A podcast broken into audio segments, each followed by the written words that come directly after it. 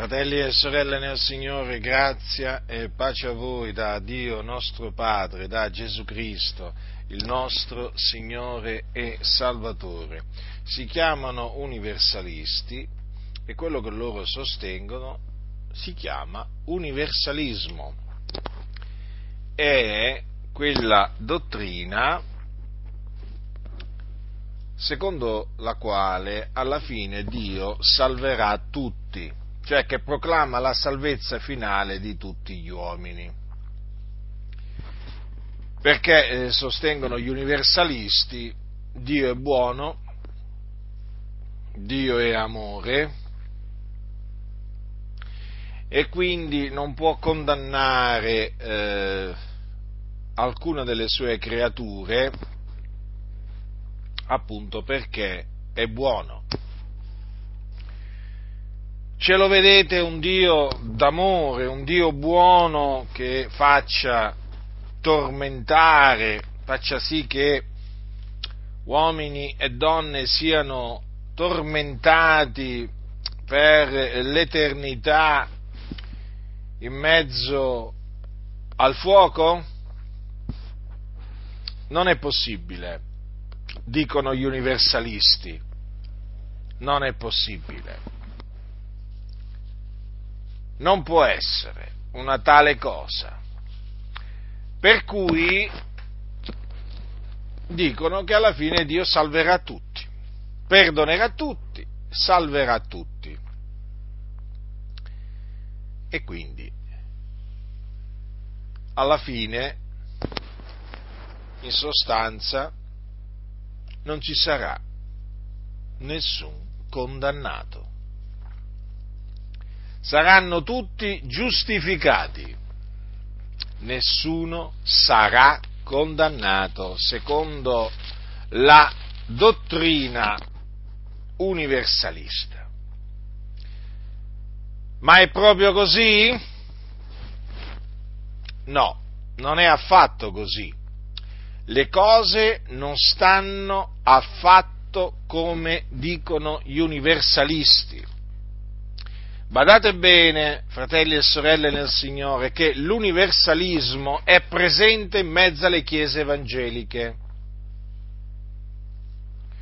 Quindi non vi illudete pensando, beh, ma questo non ci riguarda a noi chiese evangeliche. No, no.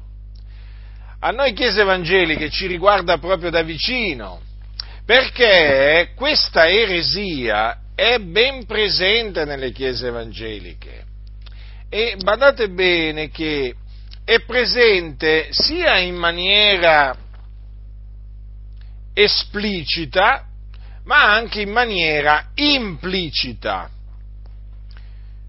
Cioè, che cosa voglio dire? Che da un lato ci sono quelli che dicono apertamente che alla fine Dio salverà tutti e quindi è esplicito no? il, loro, il loro pensiero, ma badate bene che ci sono anche quelli che l'universalismo lo sostengono in maniera implicita.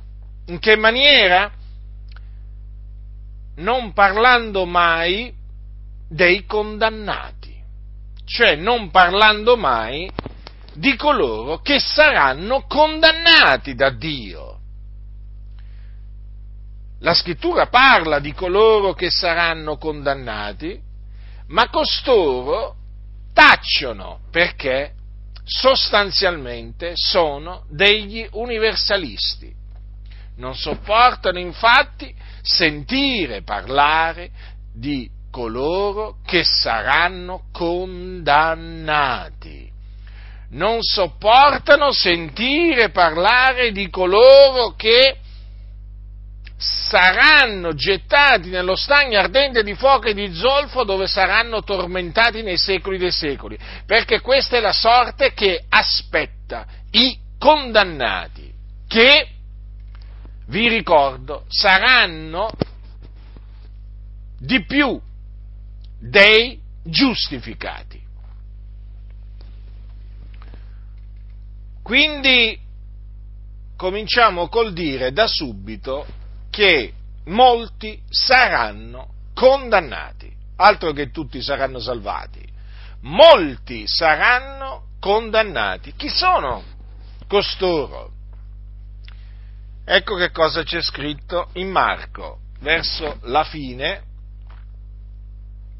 Dice di poi apparve, sta parlando di Gesù, apparve agli undici mentre erano a tavola e li rimproverò della loro incredulità e durezza di cuore, perché non avevano creduto a quelli che l'avevano veduto risuscitato.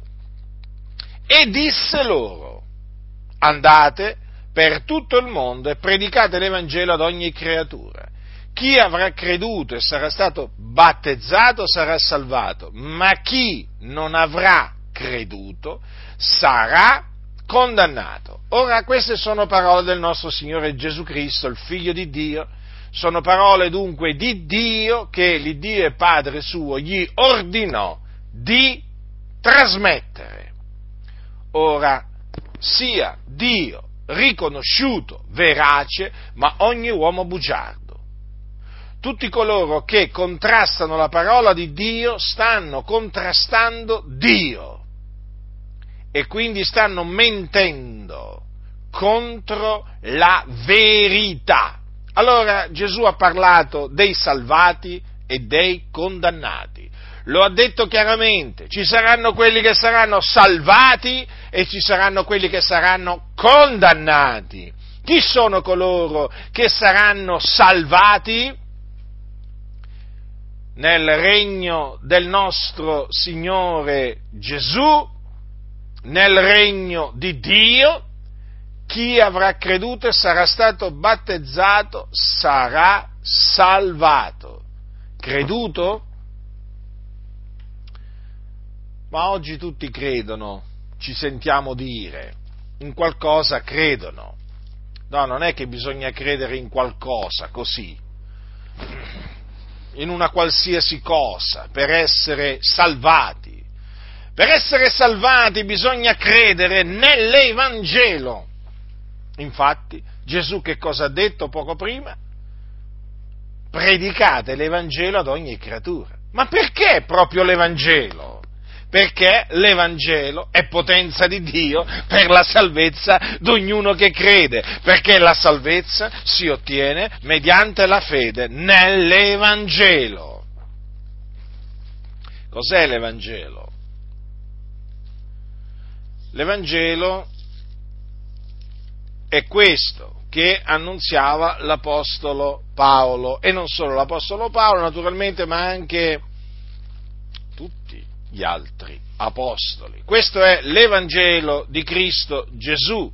Paolo lo chiama mio Evangelo ma naturalmente è l'Evangelo di Cristo. Era l'Evangelo che annunziava Paolo, per quello lui lo definiva mio no? il mio Evangelo. Però è chiaro che l'Evangelo di Paolo era l'Evangelo di Cristo, in quanto gli era stato, lui l'aveva ottenuto, ricevuto per rivelazione di Gesù Cristo, come disse ai santi della Galazia, in vero fratelli, io vi dichiaro che l'Evangelo da me annunziato non è secondo l'uomo, poiché io stesso non l'ho ricevuto né l'ho imparato da alcun uomo, ma l'ho ricevuto per rivelazione di Gesù Cristo. Quindi l'Evangelo che annunziava l'Apostolo Paolo, badate bene, viene da Gesù Cristo, è l'Evangelo di Gesù Cristo, perché l'ha ricevuto Paolo per rivelazione di Gesù Cristo, gliel'ha rivelato Gesù Cristo, il figlio di Dio. Quindi, L'Evangelo che annunziava Paolo, che è l'Evangelo di Cristo, è questo. Cristo è morto per i nostri peccati, secondo le scritture, fu seppellito e risuscitò il terzo giorno, secondo le scritture, e apparve ai suoi discepoli. Così Paolo eh, lo ricorda, l'Evangelo, ai santi di, della città di Corinto, eh? dove voi sapete che Dio aveva un grande popolo, aveva eh, ordinato a vita eterna molti dei, dei, Corinti e il Signore li salvò. Li salvò mediante l'Evangelo predicato da Paolo. Ora, eh, l'unica maniera per essere salvati dunque è credere nell'Evangelo. Non c'è un'altra maniera per essere salvati. Ecco perché Paolo eh, definisce l'Evangelo potenza di Dio per la salvezza di ognuno che crede, hm? o d'ogni credente. Notate dunque che l'Evangelo salva coloro che credono. Dice del giudeo prima e poi del greco, poiché in esso la giustizia di Dio è rivelata da fede a fede, secondo che è scritto, ma il giusto vivrà per fede. Nell'Evangelo è rivelata la giustizia di Dio, basata sulla fede, che viene dalla fede. Per cui chi crede nell'Evangelo viene giustificato, reso giusto. L'uomo è peccatore, senza Cristo e senza Dio nel mondo. L'uomo senza Cristo e senza Dio nel mondo è un uomo sulla via della perdizione, nonché schiavo del peccato, eh? sotto la condanna di Dio. L'ira di Dio è sopra di lui. Ora tutti hanno peccato e sono privi della gloria di Dio, ma coloro che credono nell'Evangelo vengono giustificati per la grazia di Dio mediante la fede nel Signore Gesù Cristo, il Figlio di Dio. Essi sono resi giusti.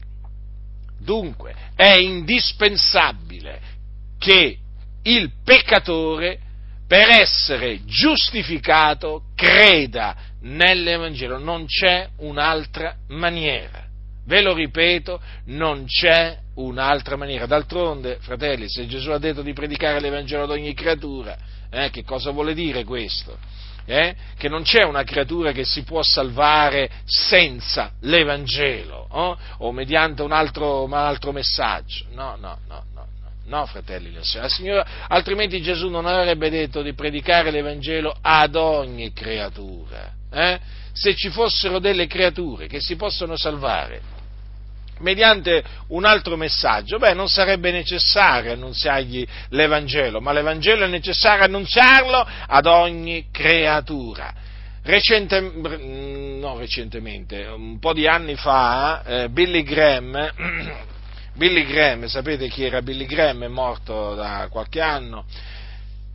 Billy Graham era un famoso predicatore, eh, predicatore che si presentava naturalmente come predicatore evangelico e lui praticamente fece una affermazione, beh ne fece tante, eh, ma fece un'affermazione eh, diciamo che sostanzialmente eh, era questa, che eh, non, non, c'è bisogno che i pagani ascoltino l'Evangelo per essere salvati. Lui lo credeva, disse che questa è una cosa che cre- aveva creduto per un tempo, ma poi aveva smesso di credere che i pagani avessero bisogno di sentire l'Evangelo per essere eh, salvati. Que- perché lui naturalmente fece queste, eh, diabo- questa diabolica eh, affermazione? Perché era un massone e i massoni credono che gli uomini possono eh, essere salvati, necessari- possono essere salvati anche senza credere nell'Evangelo, perché i massoni sostengono che ci sono diverse eh, vie, eh, parecchie, direi, che eh, portano alla salvezza, che portano a Dio, che portano nel regno di Dio. Siccome che Billy Graham era un massone pure di alto grado, lui naturalmente portava avanti questa eh, dottrina massonica, che è una dottrina satanica che sta portando all'inferno tante persone quello che lui affermava era apertamente eh, una menzogna, perché eh, per credere occorre eh, sentire predicare l'Evangelo. Come dunque invocheranno colui nel quale non hanno creduto? E come crederanno in colui del quale non hanno udito parlare? E come udiranno se non v'è chi predichi? E come predicheranno se non sono mandati? Paolo ai santi di Roma diceva queste parole, ma i massoni queste parole le rigettano, le odiano. Quindi notate bene, come crederanno in colui del quale non hanno udito parlare? di chi bisogna, di chi l'uomo deve sentire parlare per credere? Di Gesù Cristo, il figlio di Dio, di colui che è morto per i nostri peccati ed è risuscitato il terzo giorno a cagione della nostra giustificazione ed è apparso ai suoi discepoli. Ecco di chi devono sentire parlare gli uomini per essere salvati. Naturalmente, eh, eh, come udiranno se non vecchi predichi? Certo, perché c'è bisogno di coloro che predicano Cristo Gesù, il Figlio di Dio. E chi sono costoro se non quelli che vengono mandati dal Signore? Come predicheranno se non sono mandati? Già, anche questo bisogna ricordare, si può predicare solamente quando si è mandati da Dio.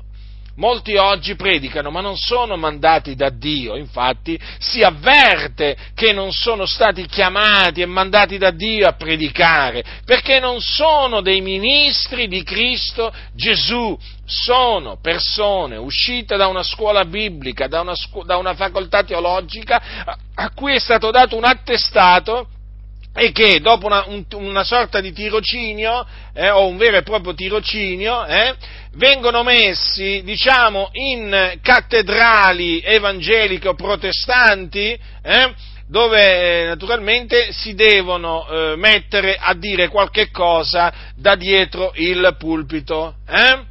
Ecco, quando voi li sentite parlare, voi lo comprendete subito che questi non sono stati chiamati e mandati da Dio a predicare. E sapete, diciamo, si capisce da subito, perché non predicano l'Evangelo, non predicano l'Evangelo, ma poi voi notate anche che non hanno la capacità di predicare, perché non hanno mai ricevuto alcun ministero. Quindi, come predicheranno se non sono mandati? Qui non c'è scritto come predicheranno se, se non sono andati a una scuola biblica, eh? a una facoltà teologica. Come predicheranno se non sono mandati? Chi è colui che manda? Chi è colui che manda? È Dio! Vi ricordate gli apostoli? Ricordiamo pure questo, eh? In caso qualcuno se lo fosse dimenticato, eh? Ricordiamo anche questo in merito alla predicazione dell'Evangelo. Vi ricordo che ad Antiochia c'erano dei profeti e dei dottori, Barnaba, Simeone chiamato Niger, Lucio di Cirene, Manaen, fratello di Latte e di Erode il Tretarca, e Saulo, e mentre celebravano il culto del Signore e digiunavano, lo Spirito Santo disse, mettetemi a parte Barnaba e Saulo per l'opera alla quale li ho chiamati. Allora dopo aver digiunato e pregato, imposero loro le mani e li accomiatarono. Essi, dunque, mandati dallo Spirito Santo, scesero a Seleuce e di là navigarono verso Cipro. Ecco dunque, eh, vedete questi uomini che si chiamavano, che si chiamavano Barnaba e Saulo, che erano apostoli, eh? Furono scelti dal Signore, dal Signore e mandati, eh? mandati, mandati a predicare, infatti predica, andarono a predicare l'Evangelo e molti, e molti credettero nel Signore nel Signore Gesù Cristo e furono, e furono, salvati. Chi furono costoro? Tutti quelli che erano ordinati a vita eterna credettero. Eh? Gli apostoli predicavano e quelli che erano ordinati a vita eterna dall'Iddio vivente e vero credevano. Mm? La stessa cosa avviene oggi. Coloro che vengono mandati dal Signore predicano l'Evangelo e tutti coloro che sono ordinati a vita eterna credono nell'Evangelo. Noi non ci preoccupiamo eh? Noi non ci preoccupiamo di coloro che rifiutano l'Evangelo. Eh? Se lo rifiutano eh, vuol dire che non sono tra coloro che sono ordinati a vita eterna. Noi non, è, non, non, non cerchiamo di modificare l'Evangelo per, per diciamo, salvare le persone eh? se modifichiamo l'Evangelo, le persone non possono essere salvate, è proprio il contrario, quello che molti ancora non hanno capito, invece alterano l'Evangelo per cercare di raggiungere più persone, eh? per cercare di renderlo attraente. E infatti l'hanno reso attraente, ma l'hanno depotenziato, praticamente l'hanno annullato, stravolgendolo. E di è un altro Vangelo che non è in grado di salvare l'Evangelo va predicato esattamente, precisamente, come lo annunziavano gli Apostoli. Coloro che annunziano un altro Evangelo, un Vangelo diverso, sono anatema. Quindi, fratelli del Signore, badate a voi stessi, badate a voi stessi, perché oggi molti si sono intrufolati in mezzo alle chiese e non sono servi del Signore, non predicano l'Evangelo, ma predicano un altro Evangelo. Metteteli alla prova, metteteli alla prova, metteteli alla prova, lo ripeto e vedrete che costoro non credono nell'Evangelo. Io ho creduto perciò ho parlato. Eh? In che cosa ho creduto? Ho creduto nell'Evangelo, per quello annunzio l'Evangelo. Chi non ha creduto nell'Evangelo non l'annunzia l'Evangelo. Ecco perché molti non annunziano l'Evangelo, perché non ci hanno creduto. Se ci avessero creduto lo annunzierebbero. Uno parla di ciò in cui crede e questi in effetti in che cosa credono? In un altro Vangelo. Ma ci vuole tanto a capire che oggi molti non predicano l'Evangelo che annunziavano gli Apostoli, ma basta confrontare, prendete le scritture, fate come quelli di Berea, esaminate tutti i giorni per vedere se le cose stanno così, esaminate tutti i giorni per vedere se l'Evangelo che vi annunziano è lo stesso Evangelo che annunziava l'Apostolo Paolo e vi renderete conto che non è l'Evangelo che annunziava Paolo, ma un altro Evangelo. Ma perché questi non sono stati chiamati da Dio, non sono stati mandati mandati da Dio. E Dio non può chiamare e mandare qualcuno a predicare un altro Evangelo. Se Dio chiama un uomo e lo manda a predicare l'Evangelo, lo manda a predicare lo stesso Evangelo che predicava Paolo, che predicava Pietro, che predicava Giovanni, non un altro Evangelo. Quindi non vi fate ingannare, non vi fate sedurre. Quindi, fratelli del Signore, è indispensabile credere nell'Evangelo di Cristo Gesù hm, per essere salvati. E naturalmente è, è, è indispensabile che coloro che eh, predicano l'Evangelo siano mandati da Dio e questo naturalmente è, perché ci vogliono, è indispensabile quindi che ci siano quelli che predicano, eh, ma naturalmente quelli che predicano sono mandati dal Signore, dal Signore.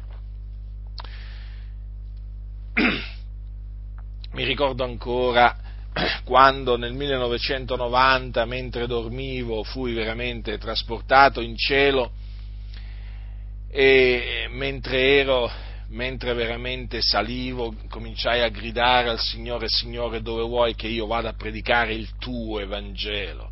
E ricordo che mi apparve questo, un cavallo, un cavallo poderoso, un cavallo muscoloso, eh? che aveva eh, questa scritta proprio su un lato della sua, eh, della sua testa, era un cavallo vivente, eh? e c'era scritto va nel Lazio. Lo ricordo ancora come se fosse avvenuto veramente stamattina. Eh?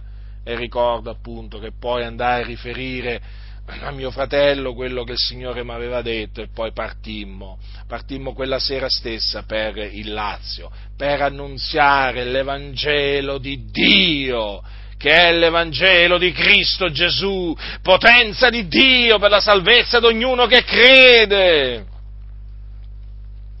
La cosa che naturalmente di cui ci accorgemmo però abbastanza presto eh, fu che insomma qui predicavi l'Evangelo e ti guardavano come se stessi, se stessi annunziando chissà che cosa. Eh, abbiamo dovuto abbiamo dovuto vedere e sentire certe cose con i nostri occhi, con le nostre orecchie, per capire che oggi molti non predicano l'Evangelo, non sanno cosa sia l'Evangelo, eh, non sanno cosa, cos'è l'Evangelo, molti cristiani evangelici, perché molti pensano che l'Evangelo sia Gesù ti ama, significa dire alle persone Dio ti ama, o Dio è amore, o il Signore ti accetta così come sei, o il Signore vuole risolvere i tuoi problemi, o ha un piano per la tua vita, questo non è l'Evangelo di Cristo Gesù, questo è qualche cosa d'altro, ma non è l'Evangelo di Cristo Gesù eh, leggete il libro degli Atti degli Apostoli, studiate le predicazioni di Pietro e di Paolo e vi accorgerete che cosa significa predicare l'Evangelo, leggete il capitolo 15 di Primo Corinzi e, e, e saprete che cos'è l'Evangelo, potenza di Dio per la salvezza di ognuno che crede. Quindi, fratelli nel Signore, la scrittura è chiara, per essere salvato l'uomo deve credere nell'Evangelo. Gesù l'ha detto, io credo a Gesù, noi crediamo a Gesù Cristo, il figlio di Dio, disceso dal cielo. Eh? Sapete che Gesù era in cielo eh? prima di nascere a Betlemme? O, com- o, meglio, prima di essere concepito nel seno di Maria, di quella giovane vergine chiamata Maria, lo sapevate che Gesù era in cielo? Eh? Alcuni non lo sanno, allora glielo dico. Eh?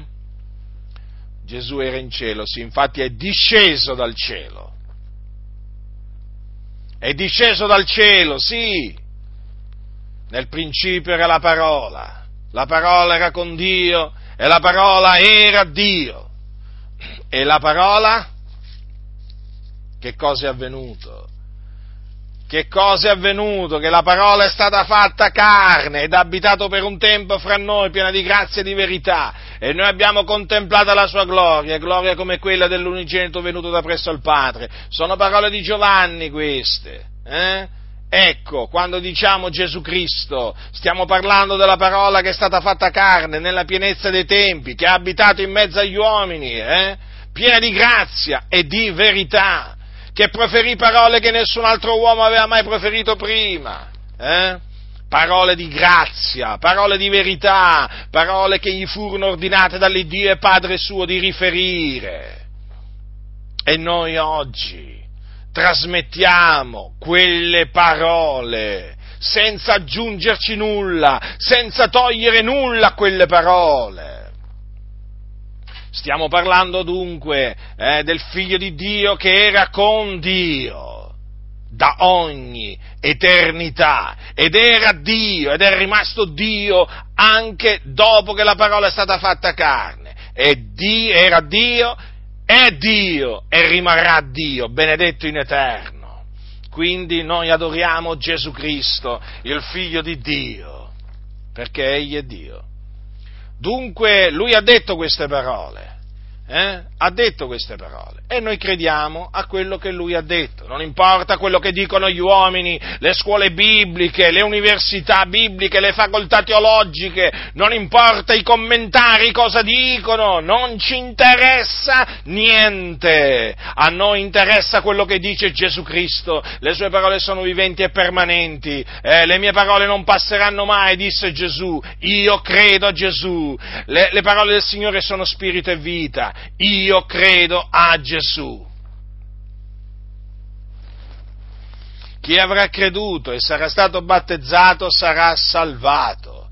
Ecco dunque in che cosa deve credere l'uomo peccatore per essere salvato dai suoi peccati e naturalmente dalla perdizione eterna. Signori, disse un giorno eh, un carceriere, fece questa domanda eh, agli apostoli, eh, agli apostoli Paolo e Sila, e tutto questo avvenne in un carcere. Signori, che debbo io fare per essere salvato? Ed essi risposero, credi nel Signore Gesù e sarai salvato tu e la casa tua. Ecco cosa deve fare l'uomo per essere salvato, deve credere nel Signore Gesù Cristo, deve credere che Egli è morto per i nostri peccati secondo le scritture, che fu seppellito, che risuscitò dai morti il terzo giorno secondo le scritture che apparve ai suoi discepoli. Questo deve credere per essere salvato. Vi ricordate quando, quando quell'angelo del Signore apparve, apparve a quell'uomo timorato? Innamorato di Dio che si chiamava Cornelio, eh? Che era un centurione della corte detta italica, il quale era un uomo pio, temente Dio con tutta la sua casa e faceva molte elemosine al popolo e pregava Dio del continuo. Vi ricordate quell'angelo quando gli apparve in visione che cosa gli disse tra le altre cose? Manda Ioppe e fa chiamare Simone soprannominato Pietro, il quale ti parlerà di cose per le quali sarai salvato tu e tutta la casa tua. E sì, e quali furono queste cose che l'Apostolo Pietro per comando del Signore andò ad annunziare annunziare a quei gentili quelle cose, si chiamano Evangelo, la buona novella relativa al regno di Dio, questo andò ad annunziare. E di fatti, e di fatti quei gentili, credendo nell'Evangelo, furono salvati e poi battezzati con lo Spirito Santo e poi battezzati in acqua, come il Signore aveva comandato di fare. Hm? È che il Signore comandò agli apostoli di andare a predicare l'Evangelo ad ogni creatura, hm? andare per tutto il mondo e predicare l'Evangelo ad ogni creatura, ma anche naturalmente di battezzare, eh? di battezzare coloro che credono nell'Evangelo, che non è che chi crede nell'Evangelo si può autobattezzare, no, no, no, deve essere battezzato. Eh? Sapete perché vi ho detto questo? Perché ci sono alcuni che dicono, ma mi posso autobattezzare? No, non esiste l'autobattesimo, che, ma, che, ma che, che, cos'è l'autobattesimo? Non è mica biblico. Eh? Quindi attenzione, condanniamo pure anche l'autobattesimo, eh? non solo il battesimo, il battesimo, dei bambini e il battesimo per aspersione, ma anche l'autobattesimo. Eh? Quindi, battezzando, eh sì, fratelli del Signore, queste cose vanno dette, perché qui nella Chiesa è entrato di tutto, battezzandoli nel nome del Padre, del Figliolo e dello Spirito Santo. E difatti gli Apostoli battezzavano coloro che credevano, eh? leggete il libro degli Atti degli Apostoli, eh? E vi renderete conto di questo. Il battesimo naturalmente non, non è che eh, non rimette i peccati, non rigenera, il battesimo è la richiesta di una buona coscienza fatta a Dio. Coloro che vengono battezzati in acqua per immersione dunque, eh, totale immersione nell'acqua, mh, mm, quando appunto vengono battezzati son, ah, sono già dei credenti e quindi sono già giustificati, sono già salvati, sono già riconciliati con Dio. Però il battesimo è necessario necessario. Il Signore l'ha comandato e naturalmente coloro che credono devono farsi battezzare. Dunque, andate per tutto il mondo e predicate l'Evangelo ad ogni creatura, chi avrà creduto e sarà stato battezzato sarà salvato. Quindi la salvezza è sicura, è certa per coloro che hanno creduto nell'Evangelo. D'altronde hanno creduto in Gesù Cristo e Gesù Cristo è il Salvatore. Eh? Certa è questa parola degna di essere pienamente accettata che Cristo Gesù è venuto per, nel mondo per salvare i peccatori. Ecco perché cosa è venuto Gesù nel mondo, per salvare i peccatori, salvarli dai loro peccati, morendo sulla croce e risuscitando dai morti. Eh? Questa fu l'opera che il padre gli affidò, che gli ordinò di compiere e il figliolo in ubbidienza al padre la compì. E noi siamo grati, grati al Signore, al Signore Gesù per aver ubbidito al Padre e in questa maniera eh, ha, ci ha provveduto la salvezza. Sì, perché in nessun altro è la salvezza, in nessun altro. Noi proclamiamo che la salvezza è soltanto in Cristo Gesù, il Figlio di Dio, perché non v'è sotto il cielo alcun altro nome che sia stato dato agli uomini per il quale noi abbiamo ad essere salvati. Eh? Maometto non può salvare, Buddha non può salvare, Maria non può salvare, intendo Maria la madre di Gesù. Eh? La Chiesa Cattolica Romana non può salvare, la Chiesa Protestante non può salvare, la Chiesa Pentecostale non può salvare. Ecco colui che salva è Gesù Cristo. Per quello noi scongiuriamo gli uomini a ravvedersi a credere in Gesù Cristo. In Lui devono credere non nel credo di qualche, di qualche, denominazione, nell'Evangelo di Cristo Gesù. È ora veramente, eh, è ora veramente che queste cose si dicano con ogni franchezza, perché siamo stanchi di vedere moltitudini ingannate da denominazioni evangeliche che oramai esortano le persone a convertirsi alla loro denominazione e non a Cristo Gesù, esortano le persone a credere nella, nel loro manuale, nei loro manuali e così via, ma non nell'Evangelo. Fratelli del Signore, la situazione è drammatica qua, eh? Ricordatevi una cosa, che prima della venuta di Cristo deve venire l'apostasia. eh? l'apostasia è l'abbandono della fede. Eh? Vigilate, fratelli nel Signore, vigilate, eh? e quando sentite che qualcuno annunzia un altro Vangelo, subito deve partire una riprensione, eh? un'ammonizione, perché qui nella, nelle chiese qua è, entrato di tutto, è entrato di tutto, c'è una montagna di, di spazzatura che veramente qui nel corso dei decenni qui hanno, hanno eretto, una montagna di spazzatura, cioè hanno creato una torre di spazzatura, credetemi fratelli del Signore, hanno fatto sparire l'Evangelo questi scellerati eh, che sono entrati nella Chiesa camuffati da cristiani. Bisogna veramente che si dica con ogni franchezza che cos'è l'Evangelo, che è l'unico mezzo affinché l'uomo possa essere salvato e che fuori dall'Evangelo non c'è salvezza, perché l'Evangelo concerne il nome del figliolo di Dio e fuori del figliolo di Dio non c'è salvezza. Lo dobbiamo dire, lo dobbiamo dire ai musulmani, agli ebrei, ai mariani, cioè ai cattolici romani, lo dobbiamo dire ai buddisti, agli animisti, a quelli che credono nella reincarnazione, agli indù, ai, ma, ai, ai seguaci di, di, Zarathustra, lo dobbiamo dire ai seguaci di, di, di Mao, di, di, quanti ce ne sono qua? E quanti ce ne sono? Veramente la lista qua è, è lunghissima, è lunghissima qua. Bisogna dire ai massoni, eh? Eh, mi stavo dimenticando i massoni, vabbè, ma comunque anche se me li fossi dimenticati, tanto voi lo sapete che sono nella lista, non scappano. Eh?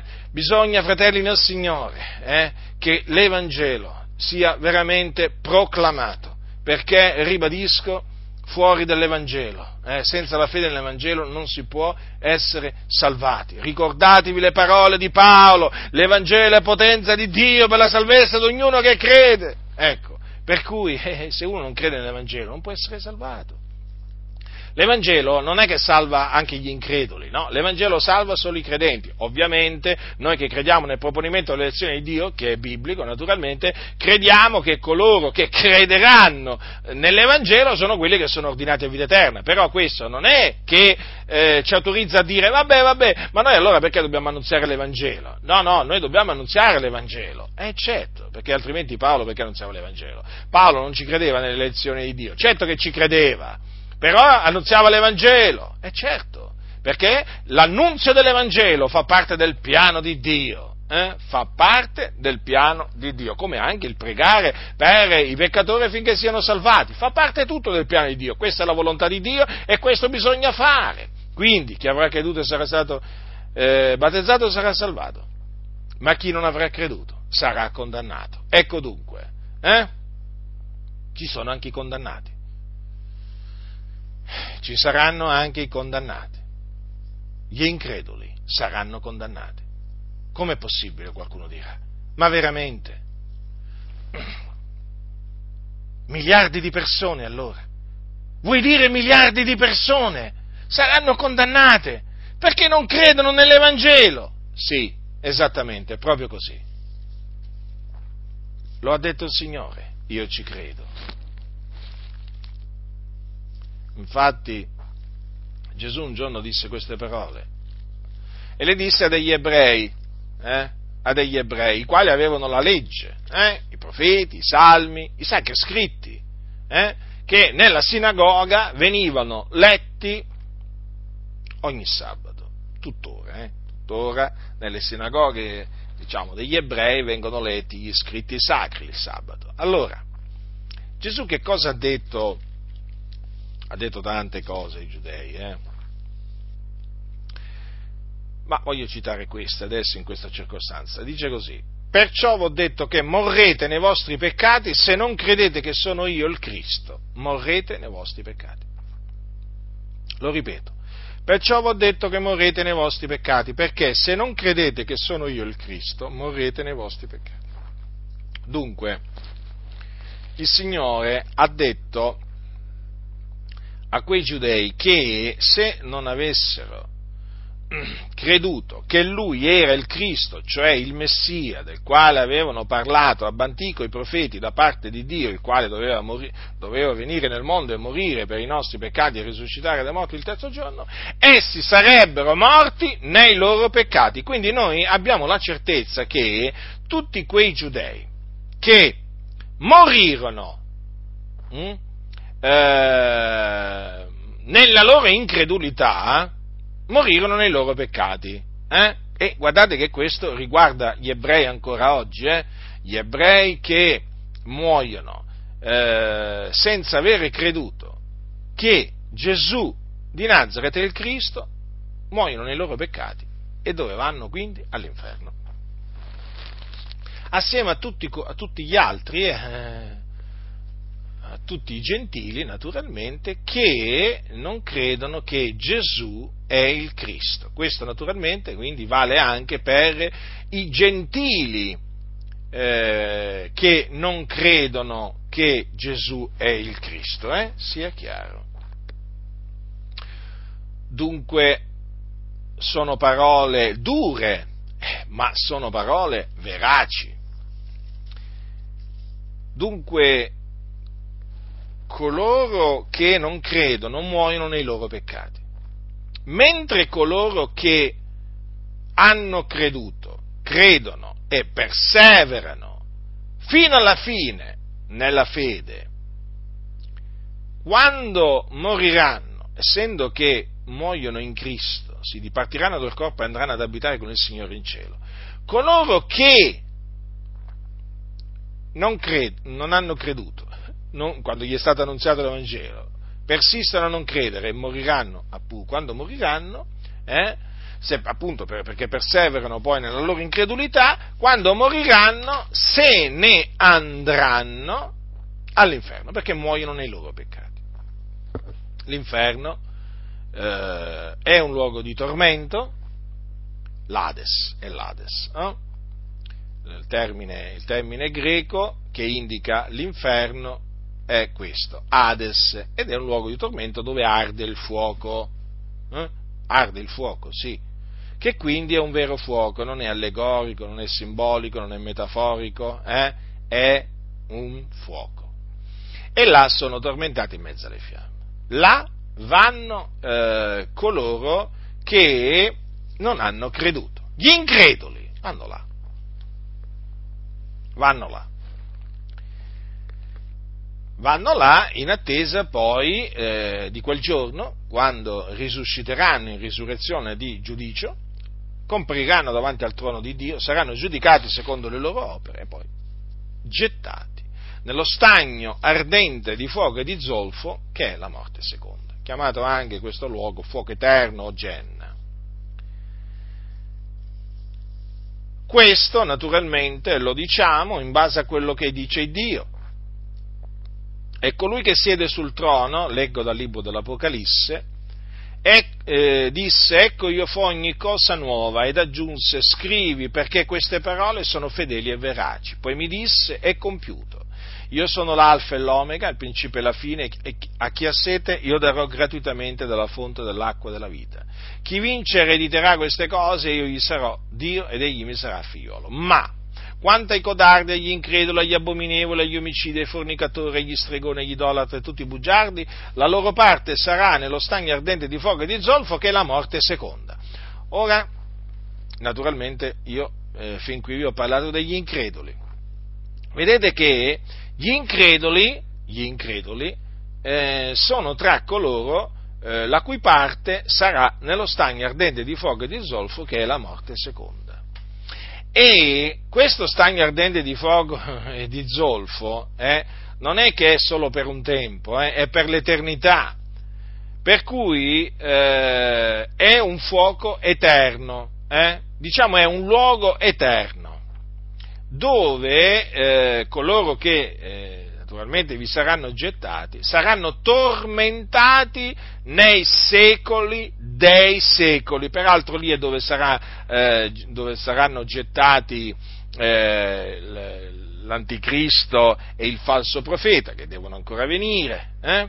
Eh, lì è anche il, il luogo dove sarà eh, gettato poi il diavolo a suo tempo. E lì è lo, lo stesso luogo, questo è lo stesso luogo dove saranno poi gettati gli increduli. Gli increduli, coloro che non hanno creduto nell'Evangelo di Cristo Gesù. Gesù l'ha detto chi non avrà creduto sarà condannato. Vedete dunque che le parole di Gesù sono confermate? Altro che universalismo, altro che universalismo, ma l'universalismo è una menzogna generata dal diavolo.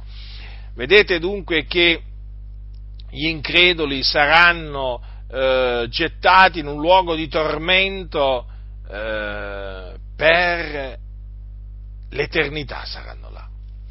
Vi ricordate che cosa c'è scritto? Che chi crede nel figliuolo, eh?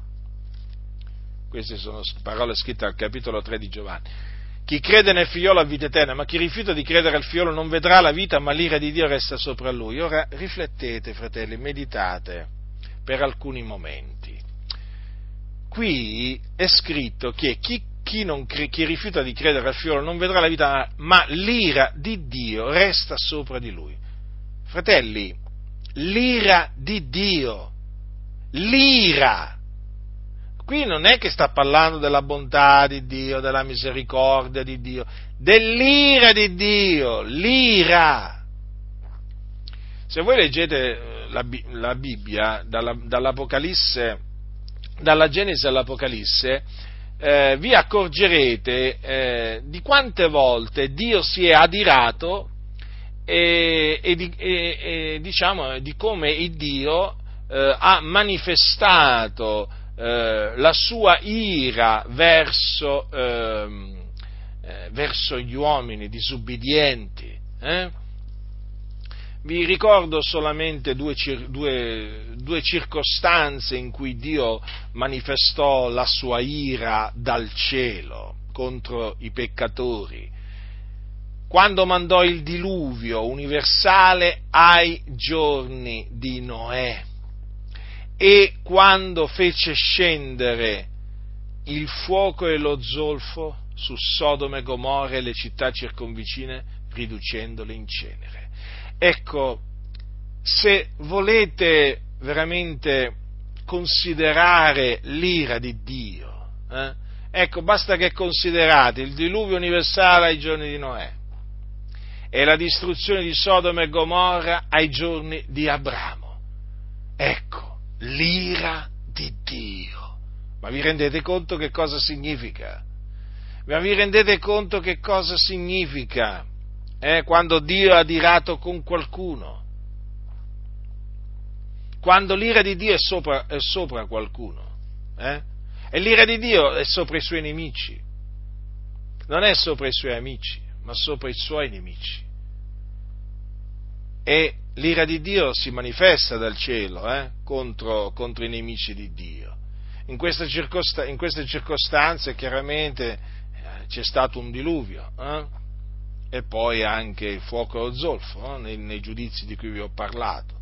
Sapete, il Signore manifesta la sua ira in svariate maniere. Una cosa è certa, che coloro che non credono nell'Evangelo hanno l'ira di Dio sopra il loro capo. E quando moriranno, quindi, non possono morire riconciliati con Dio, eh no, perché hanno rifiutato di credere in colui che è morto sulla croce per i nostri peccati, per espiare per i nostri peccati, colui mediante la cui morte si viene riconciliati con il Padre. Hanno rifiutato lui. Ecco perché l'ira di Dio rimane sopra gli increduli, coloro che rifiutano di credere. Eh? Perché coloro che non, non credono sono dei nemici Mm? Allora, gli uomini sono nemici di Dio nelle loro opere malvagie nella loro mente. Per essere riconciliati con Dio eh, devono ravvedersi e credere nel Signore Gesù Cristo.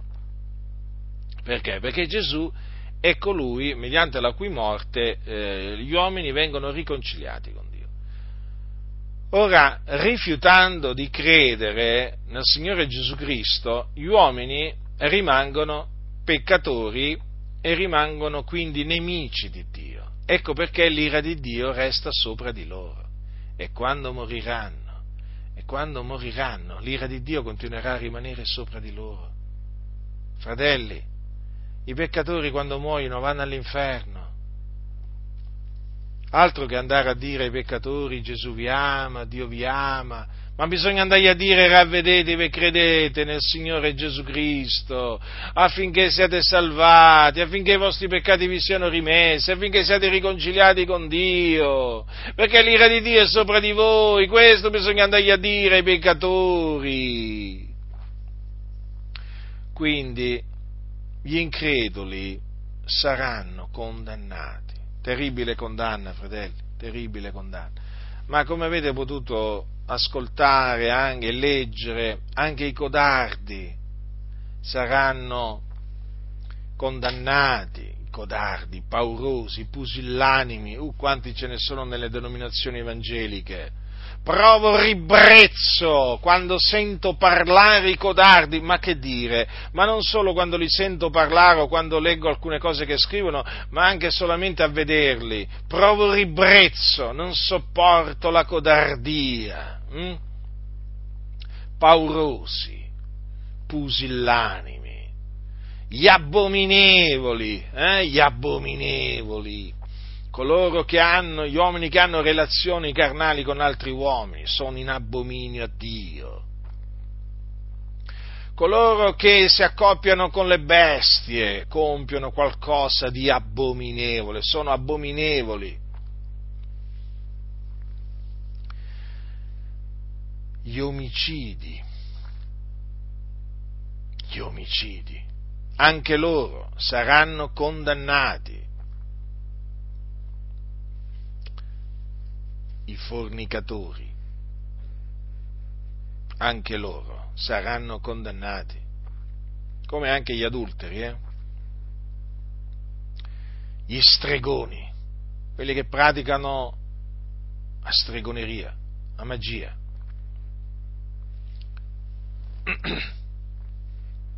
gli idolatri, quelli che corrono dietro gli idoli muti, che si prostrano davanti a statua immagine, gli rendono il culto, idolatri. Quanti ce ne sono in questa nazione? Decine di milioni. Nel mondo, uh, molti di più. La Chiesa Cattolica Romana è una Chiesa che promuove l'idolatria. La Chiesa Cattolica Romana è una Chiesa di idolatri, piena di idoli. E quindi bisogna dirlo, bisogna dirglielo a questi idolatri, eh? ravvedersi, convertirsi dagli idoli a Dio, di credere nell'Evangelo i bugiardi, quelli che amano e praticano la menzogna. Hm? Ah, quanti ce ne sono in mezzo alle denominazioni, quanti bugiardi, quanti bugiardi. Il dire menzogne, ma è così diffuso, provo orrore solo a sentire dire eh, che veramente nelle denominazioni evangeliche mentire come respirare. Tra, così, tra, il cosiddetto corpo pastorale di queste denominazioni, le menzogne sono tra le cose più diffuse, ma proprio una valanga di menzogne, gente bugiarda ma bugiardi proprio! Quanti ce ne sono di bugiardi in queste denominazioni? Certamente quelli che sono morti sono andati all'inferno e infatti all'inferno ci sono tanti pastori evangelici ma tanti, ma tanti! Quanto si illudono oggi molti, si illudono, si illudono! Ma voi lo sapete che i peccatori si illudono? Hm? E così anche tanti, tanti peccatori travestiti da cristiani evangelici si illudono ma sì, ma il Signore è buono, ma Dio è amore, eh? Ma cosa vuoi che sia mentire, dire qualche menzogna? Qualche. A parte il fatto che non bisogna dire neppure una menzogna, ma qualche, ma questi sono veramente una, sono delle sorte di mitragliatrici, ma sparano menzogne del continuo, chi li ha conosciuti lo sa, fanno orrore, ma giustamente vanno all'inferno.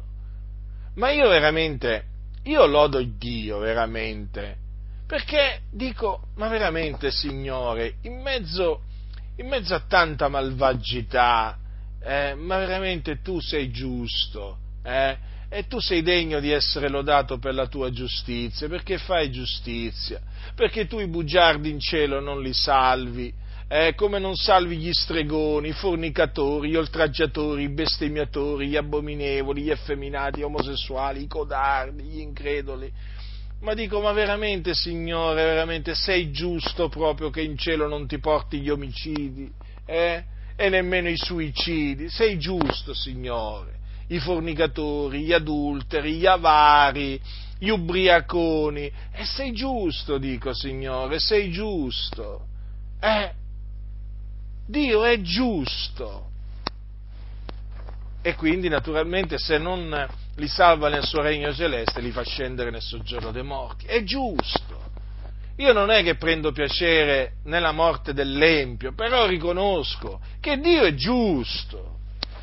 Sarebbe un Dio ingiusto se veramente in cielo ci facesse entrare i codardi, gli increduli, gli abominevoli, gli omicidi, i fornicatori, i stregoni, i idolatri, i bugiardi e tutti gli altri che vi ho detto ma, ma, ma, pensateci un momento, fratelli, ma che Dio sarebbe? Sarebbe un Dio ingiusto.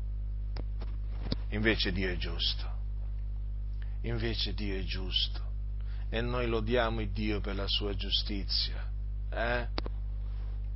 Anche i ladri, eh? non, il Signore non li salverà nel suo regno celeste, eh? sappiatelo, perché sapete il ladrocinio è molto diffuso anche nelle denominazioni evangeliche quanti ladri, tra ladri, bugiardi, fornicatori, uh, che cosa sono certe denominazioni evangeliche? Covi di, ser- covi di serpenti, covi di serpenti sono, eh, di scorpioni, di cani, di lupi, di volpi, di capre, c'è di tutto, c'è di tutto, poche pecore, qualche pecora c'è però, eh.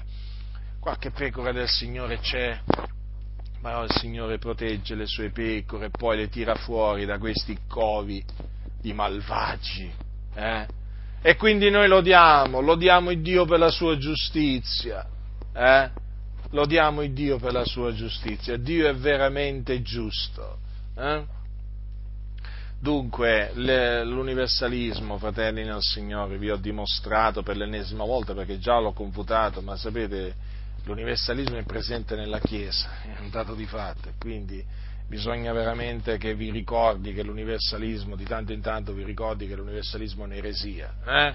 Nessuno se lo dimentichi questo. Vi ho dimostrato per l'ennesima volta dunque che l'universalismo è una menzogna. Il padre dell'universalismo, ricordatevi, è il diavolo e quindi badate a voi stessi, rigettate l'universalismo e abbiate sempre pronte le, le parole del Signore sulla vostra, sulla vostra bocca, eh?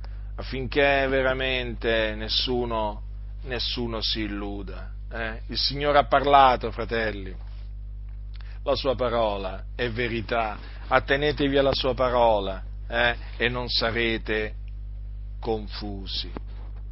La grazia del nostro Signore Gesù Cristo sia con tutti coloro che lo amano con purità incorrotta.